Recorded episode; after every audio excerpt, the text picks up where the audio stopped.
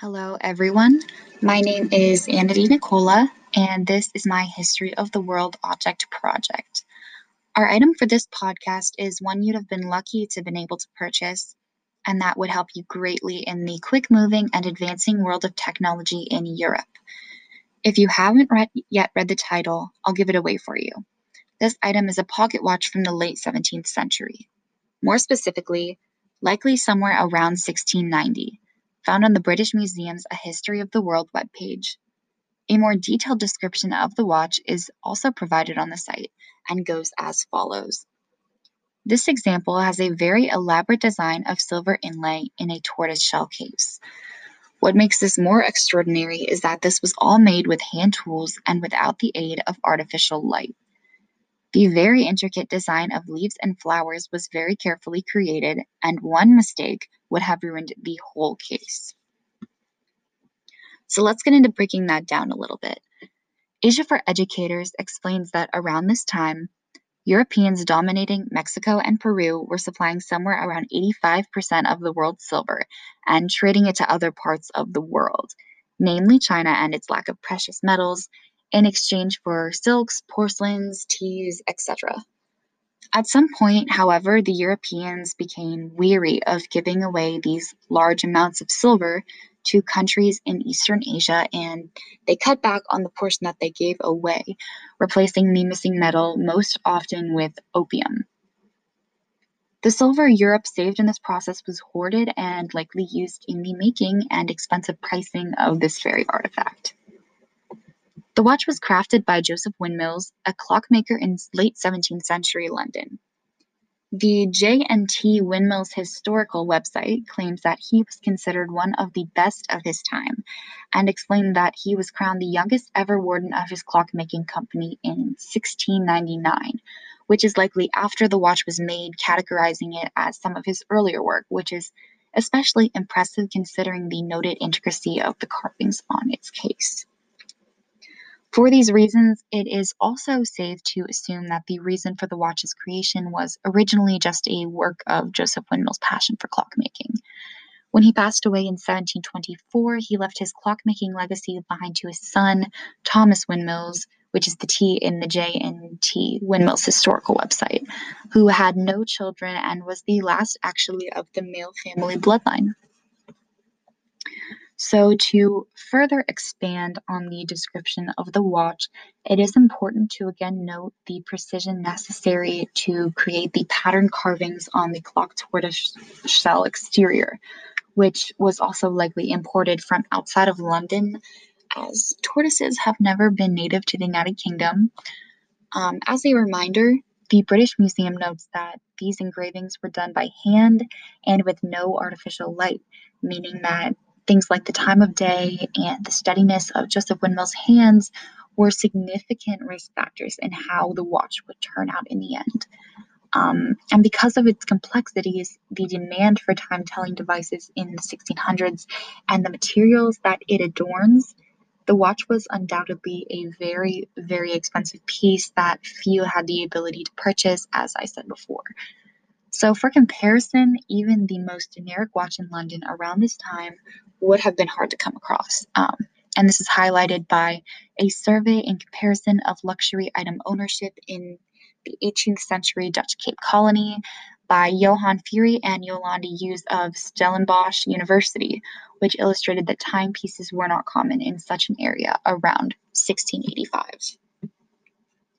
Scientific American's 37th volume, written in 1877, gives us a thorough history of the clock itself and explains that the need for timekeeping has always been an issue. People have always needed a timekeeping mechanism. That's no secret, whether it's for meetings or work or church, whatever it may be. And promptness was especially important as London advanced in technology, built more factories, and neared and finally entered its first industrial revolution. Clocks started as big machines in churches or monasteries, and they were a general aid to the public. Bells could also be used to alert civilians that another hour or so had passed. But, however, generations eventually made them smaller and smaller, and thankfully much more accessible, as we can see today by our selection of wristwatches, pocket watches, you name it. So the first watches were made entirely of steel and iron, with shockingly no glass usage until 1615, somewhere around there. Before then, sundials, which would track time based on the position of the sun, were very popular. The light would shine down and cast a shadow over the bridge in the center, therefore giving a rough estimate of the time of day. Another point from Scientific American's 37th volume that may also be surprising to you is that, unlike this watch, early time-telling devices often did not have minute hands. In fact, when the minute hand was introduced and became popular, it was placed on the side of the clock opposite the hour hand until 1687, when the hands were finally made concentric. And this was something that I was very surprised to find out, that even the timekeeping mechanisms that they had back then, these watches that they were putting together, they weren't amazingly accurate, which is not the newest revelation, but it's also just something to keep in mind, and I thought was really interesting to put in here because they had no way of getting it down to the minute, because they thought that the minute hand could just be placed opposite the hour hand. And this makes Joseph Windmills' work all the more interesting and admirable for his time, especially considering that he began his clockmaking career, like he made his first clock, we think in 1680. So this means that his first works could have very well had this minute-hour hand confliction as well. The Open University shares with us one more unconventional method of timekeeping, which was the profession known as a knocker-up, people who would be hired to knock on a person's window with a long stick to wake or alert them for the day's events.